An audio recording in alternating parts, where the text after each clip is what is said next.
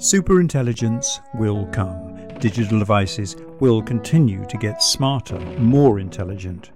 At some point, they'll become more intelligent than humans.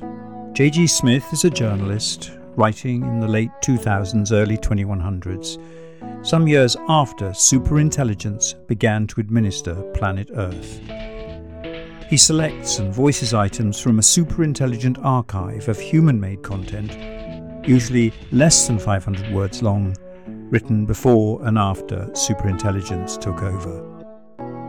Superintelligence and Me publishes Fridays at 0730 GMT. Notes, credits, texts, sources can be found on the podcast website, along with JG's thoughts on the use and role of the archive.